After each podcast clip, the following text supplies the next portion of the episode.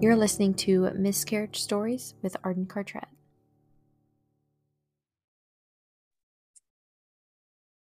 All right, Carmen, welcome to Miscarriage Stories.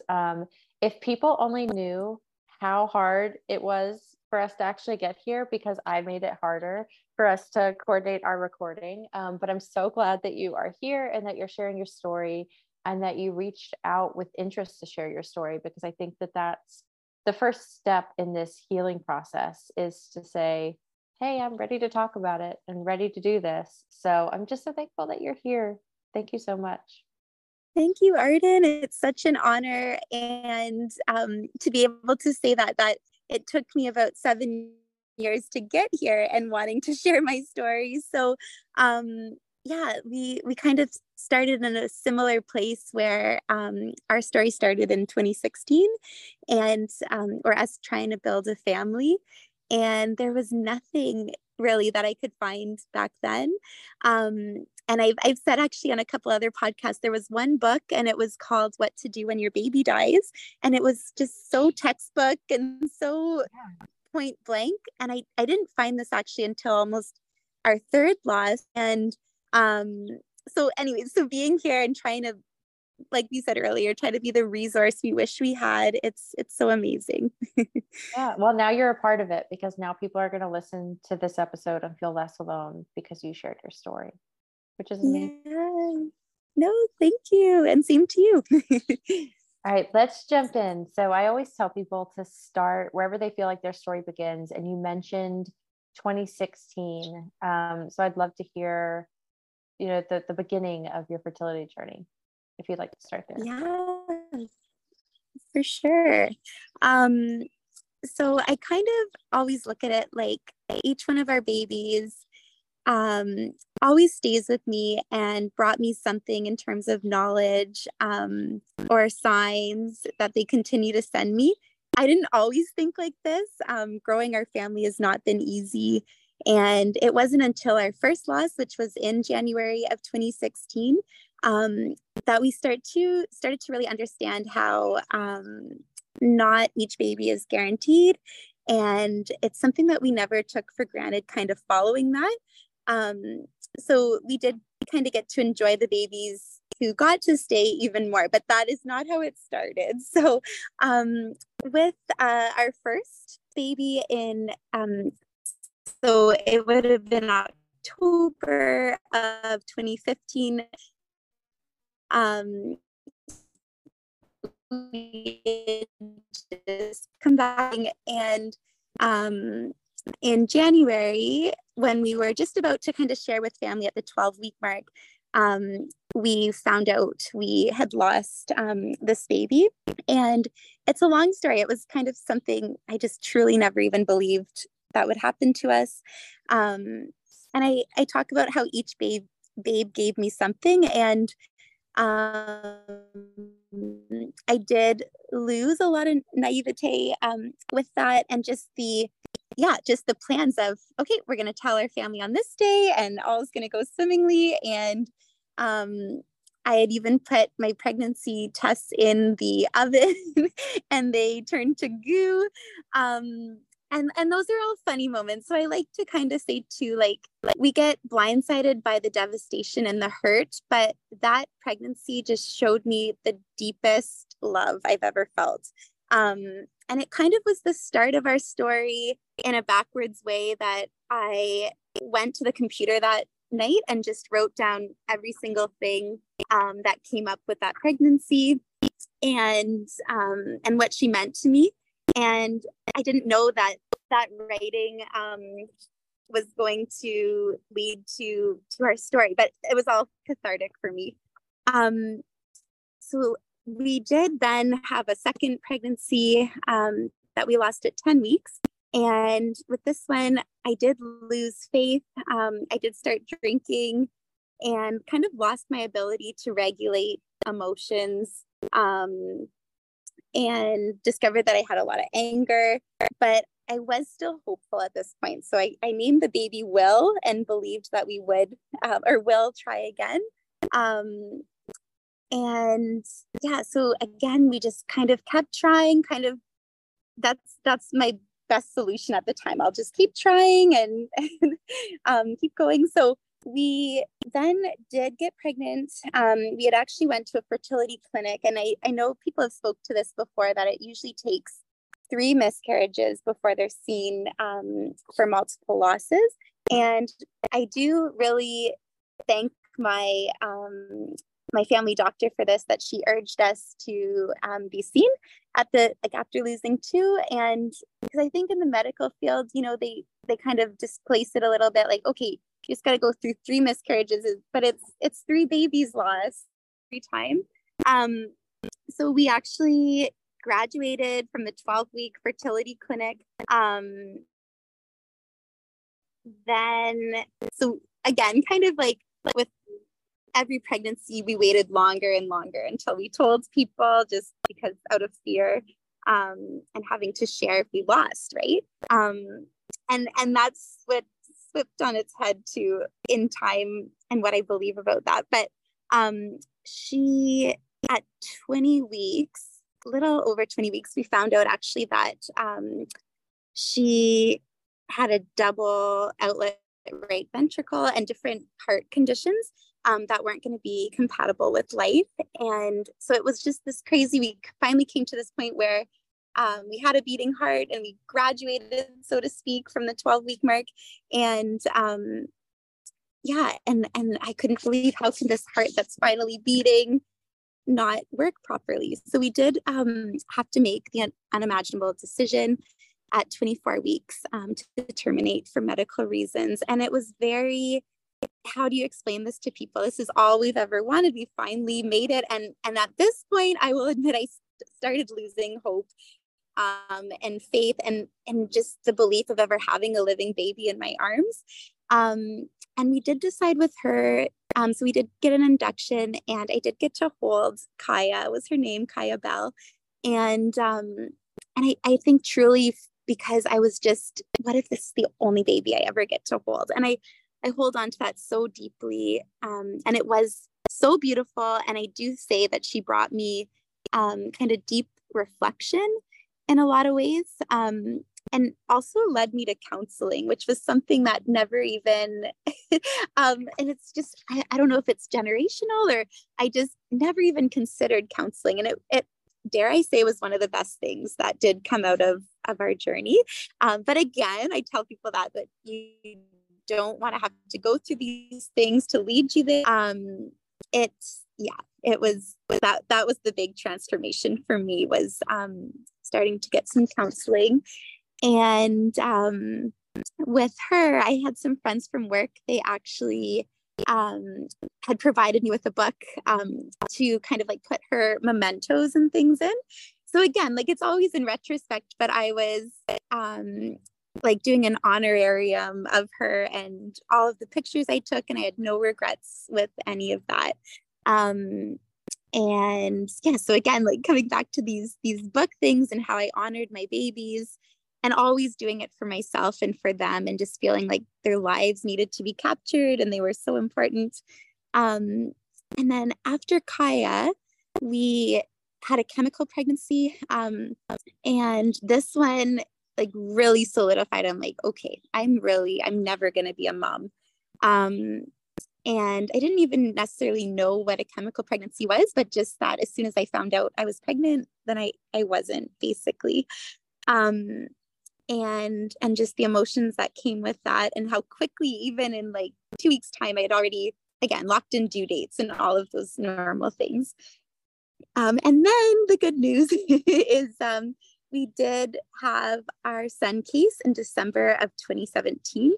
So that following, like, January 2017, we had Kaya. So it was kind of that, I had given birth to death and life all in the same year. So that was really transformative for me. But with Case, and I talk about this a lot, that I didn't really take any pictures. I used a lot of denial to help me cope. And it's one of the regrets that I have. And it wasn't until my counselor, which again, counseling's so good, but said, you know, you never regret the pictures you took with Kaya. But I was in such fear that every picture, everything would end up in just another dead baby book. So yes, we did have Case, and I was still like a little bit hesitant, of course, and Maylee, close to 2 months apart. And I've talked to other lost moms about this. We kind of started trying early, just assuming we would lose early, but also having faith that, hey, we can do this, or we've done this, or we've got there. So it would have been very different, of course, if it was different. And so she surprised us in every way. She really brought me the gift of pursuing my passions. I did my yoga teaching training with her, and kind of had my faith restored again in the power of miracles. So this is all wonderful. So yeah, I did start to believe again. And our journey, this just shows, it's just up and down and all around. But we then did have a surprise pregnancy about 3 months after we had Maylee. And again, this was like so unexpected and all we ever wanted. And now to have a surprise pregnancy, which we did end up losing. And it really brought me a lot of meditation, spiritual connectedness, and just being really present, to just knowing there was like a soul with me or following us. And it just, we really, like with the kids too, I just seen a lot of butterflies, and I just took comfort in that. And it brought me my gratitude practice. And then, like, I hate even saying this, but there was a bit of relief too, that we couldn't imagine had that baby actually lived. And it was like, how do you go from, yeah, like, that's what I mean, like these full swings. But we still very much welcomed that surprise baby, and you are and excited and grateful. Just the timing, right, felt a little bit too soon. So we knew we wanted a third, and kind of had imagined that. And then we did get pregnant again, and with our son Jude. And this pregnancy, I think because then we had two living children behind us, I didn't even, like, it's hard to even believe, like the fear was always there, but I really kind of was like, okay, we've done our time, we're in the clear. I think you're just so like, you have to be like that a little bit. And I just went about life, and I was busy chasing two toddlers around, that I was just dumbfounded when we came to our appointment, the anatomy scan, and we were told we had Potter sequence. And it was a totally unrelated diagnosis to Kaya, which was DeGeorge syndrome, amongst some other things. And yeah, it just totally brought me to my knees. It was just, I couldn't believe we were going through this again. And so again, we had to make the decision. And this was in August of 2020. So we are coming up on his third, and I don't know how to explain that to people, but he led me to kind of doing these campaigns for pregnancy and infant loss campaign, the Sheedy Baby Wrap campaign, and just made little loveys. So it's been 3 years running, and I started to compile all my letters, mementos from my babies, and just put them all together. And I think looking back, it was just a distraction. I needed something to keep myself busy, of course. And and what kind of led was I'm going to just put this document together for family and friends to understand our story if they have any questions, because you, or at least I was very kind of quiet about it all always. And it's my friends now who have read our book are like, oh my gosh, Carmen, I had no idea. And what you went through and what we kind of try to hide from people to spare them, I think, like our own hurt, and but that it's really real. And I think that we can, this is why we're here, like sharing how painful it is. And, but also like, I say this all the time, that I'm so fortunate that I got to have living babies, because I don't think I could have wrote this book had I not also, right? And because you need to be grounded in hope. And so I think that's the biggest thing that I've learned on our journey is, I talk a lot, and I'll get to that too, but about just believing in the signs and the hope that our babies gave us and to honor them. But how do we also find the joy? Sorry, Arden. It's okay. Sorry. The joy in life and things through our babies, always with us. Okay, so then in July 2021, we did have Ada, and I say rainbow babies, but they were all rainbow babies, but like every one of them, they were colorful in their own way. And so all very welcomed babies. And she brought me writing my book. So I was kind of writing my book while pregnant with her. And coming back to prayer, because I prayed all the time that she would come. And I'm writing this book, and I can say it now, but I had this hope that, yeah, she'd be the conclusion. She had the same due date as Jude, and all these synchronicities that were happening. But then I said, I'm like, oh gosh, what if this doesn't happen? But also just coming back to there is no conclusion to grief and how this book ended and that chapter ended. But our story always, always continues. And I think about that too. I was like, so in the book, I did write that our family is complete, because it is, and it was. But in talking to my counselor, she said, you know, Carmen, like your book and all these things are a moment in time, and you are allowed to change your mind, and things change and happen. And we did find ourselves pregnant in October of 2022, and then we did lose in December of 2022, and I wasn't really expecting this pregnancy. We felt complete and everything, but it kind of woke up this can of worms that kind of like the surprise pregnancy before, that I had envisioned this life with our babies. And so that was a hard thing to travel with.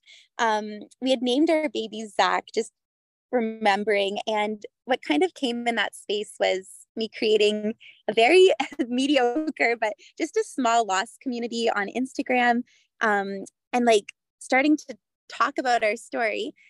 And this will sound silly, Arden, but I always think back, oh shoot, I should have done that in the early days and to be more relatable with people. And then I'm always kind of worried about that, because, you know, it was 3 years ago since we lost Jude, but then I have to remember, Carmen, you lost in December, and it doesn't matter like what length of time, right? But it's so silly that we do that to ourselves. I'm like, why am I starting this now? And it's all like, I don't know if I can be helpful. And, but even still, we did try to get pregnant then again after, and that was always how I kind of, and very, very, very fortunate to be able to try, but how I kind of never got over, but just kept going through our previous losses, right? To just keep moving forward and have something to look forward to. And so we actually, it took us 6 months before we got pregnant. And I know this is pretty normal for most people, but for us, that was never the case. And again, it really, like, I talked so openly about it because it was devastating, and I couldn't believe like just how caught up I was in everything, like just trying to get pregnant, and what other people must feel going through that. And that was just a brief moment for us, right? That 6 months, but it felt like like forever. And we did end up getting pregnant. So we are currently pregnant. And we're kind of in the same boat where we were seen by a fertility clinic, and they're like, we're going to get you to that 12 weeks. And I'm still so fearful. And there's so many things that have come up where I've bled with Ada, who was a live birth, but I bled with Jude, who we lost. And because of our previous loss at 8 weeks in December, I'm like, okay, we've made it to 9 weeks, but I've also lost it 10 weeks before and 12 weeks before. And so I like to just speak to that we are always, always on this journey, old traumas revisited, and how we kind of move with that, with the knowledge and things that we have learned on our journey.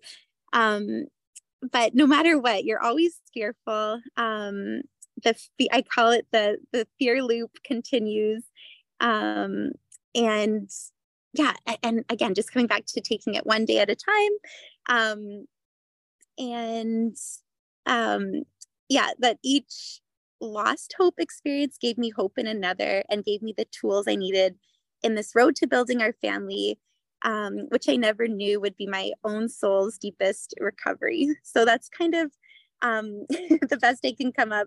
But it was always in looking back in retrospect through my writing that I could see this growth, because you never, ever, ever see it when you're going through it. So yeah, that's where we are right now. And we just knew how hard it is to get our babies here. And I often say that I lost faith several times in our journey. From dreams of a future to nightmares of a funeral, but I never stopped holding on to hope. And what I like to say now is that something bad could come out of good, and sometimes good things can be bad. So we've had it both ways, but good has come from hurt. And where I'm at in our journey now is sharing early, in a sense, because we're 9 weeks now. And this was something I never did, actually. So it's really hard. I had to really push myself out there. But a friend recently reminded me, she said, a baby is a baby no matter what. And we know this, right?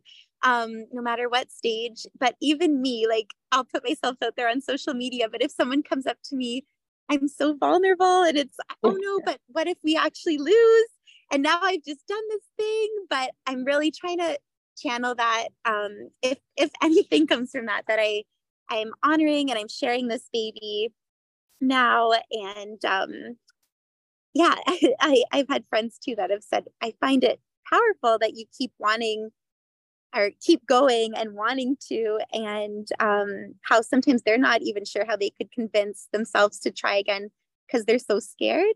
And I always say, for me, the fear of what I could lose if I didn't try always outweighs what I may lose, if that makes sense. And it's taken a long time for me to shift this mentality, but I do now welcome the souls that grace me, and I see it so differently and how my mind has changed, from privilege to house these souls and to honor them and speak of them, versus the utter devastation, which I would still and do still feel. But nothing's guaranteed. Living life means there will be inevitably death, I always say. But we're also not brought up thinking that death could come before life. So that's why I share, and no matter what happens, it's an awareness and it's an honor, and that feels like a privilege and a purpose that I'm lucky to be able to share and do. Yeah. Well, I think, I'm similar to you, to where I like to write whenever I am going through something. It's just a way that I express myself. And so I do say to my mom, because my mom is the opposite of me, and I tell her, like, I know it's a privilege to be able to put it into words of how I'm feeling, but it's also kind of a curse in some ways, because then you're like, I don't know, it surrounds you all the time.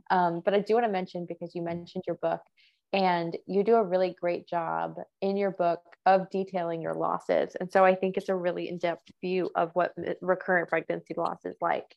And so I will put a link in the show description, but it's called A Diary to My Babies. And I'm going to link to it because I think it's so detailed and so perfect.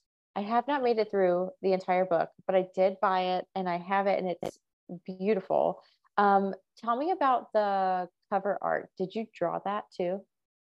I actually had a friend do that. So that for me was just so nice to be able to have a friend who's followed along on the journey. It just felt more personal. I wish I could even draw a simple balloon, but that is too much for me. But it's just one example of the science that I allude to in the book. And I kind of say that the whole book is about me basically trying to chase their signs, or their angel droppings is what I refer to them as. And just how they send me these signs and I never stop searching for them. They never disappoint me. And I feel that the book is proof of that. And it sounds woo-woo and crazy. And sometimes I tell people, like, even if it seems that way and it brings you comfort, it doesn't matter. And so like you said, it's a blessing and a curse with writing. I am so grateful for it because there were sometimes things I couldn't maybe make sense of that made sense later when I kind of looked back. And some people don't want to look back. It's like, that was there, that was then, let's move on. And that's fine too. It's however you process and get through your grief. But then, yeah, the curse being, I have it out in the world, all those really dark, terrible, but real feelings. And that's what I mean to talk about it. I'm like, okay, I'm going to change my name. No, but, some of the examples in the book is I kept losing my locket that held, my picture of Jude and Kaya. And I started believing, like, I lost them, which I did lose them metaphorically. But that I just kept thinking, like, I would get so down on myself that I just keep losing.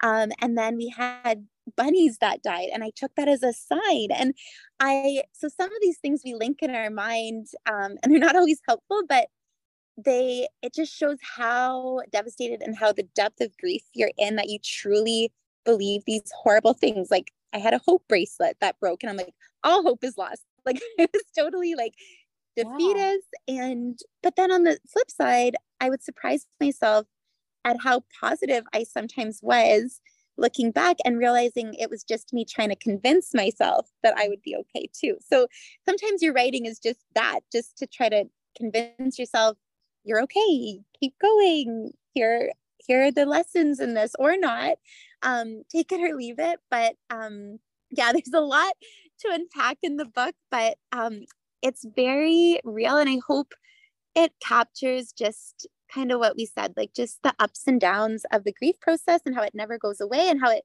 changes. Like, it was very different when I hadn't had living babies to then when I did. And both, I'm not saying better, worse, anything, but just very different experience on both ends, and just how you do these unimaginable things and how your grief can be delayed. And there's so much that I didn't realize again until I looked back and then was like, oh, that's what was happening here.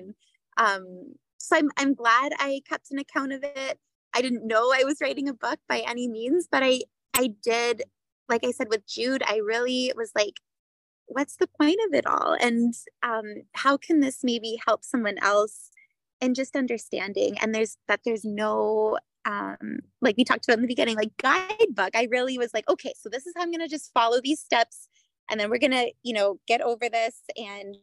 And no, it changes. The cycle changes, but it's never gone. And you just learn ways. And for me, it was the signs that start to bring you comfort, but in time, right? Everything's in time, and it's not how it started. And I can just see the changes in myself and the different stages of life I was in as I was going through it and what I took from it. Yeah. And I think it's so hard with recurrent loss because it is hard to keep hope whenever you keep experiencing loss. And I think it is different. Like it changes. I think there are different losses that you experience after you have living kids, because I know for me, like I didn't even start doing this until my first living son was born, because that's when all of it came back up, because I was like, oh crap. I'm like, this is what my babies should have all looked like. This is how they would have smelled. You know, it brings up all of that trauma. So I think it is, there are different stages of these losses and the way that they hit you. And I'm a big advocate for like, there is no timeline. So like, even if somebody had a loss 20 years ago, they want to talk about it, let's talk about it. You know, it's because a lot of times I think that our generation is really knocking down these barriers where previous generations never had the space to talk about it. And so I bet some of them are itching too. For sure. And you are, like you said, you're more aware of what you lost and why. But seriously, my biggest catalyst, once I started putting myself out there and doing a couple talks and talking about just even saying my baby's names, I had a lady, and this was 40 years after her loss, and she spoke her daughter's name for the first time, and she stood up and just bawling, and I get goosebumps. And this was one person, and that impact was unbelievable, because it was so, like you said, like a generational moment where I'm like, this woman has never been able to talk about this in all these years or felt able to. And it was like, I felt her grief for the first time. And it was so unbelievably powerful.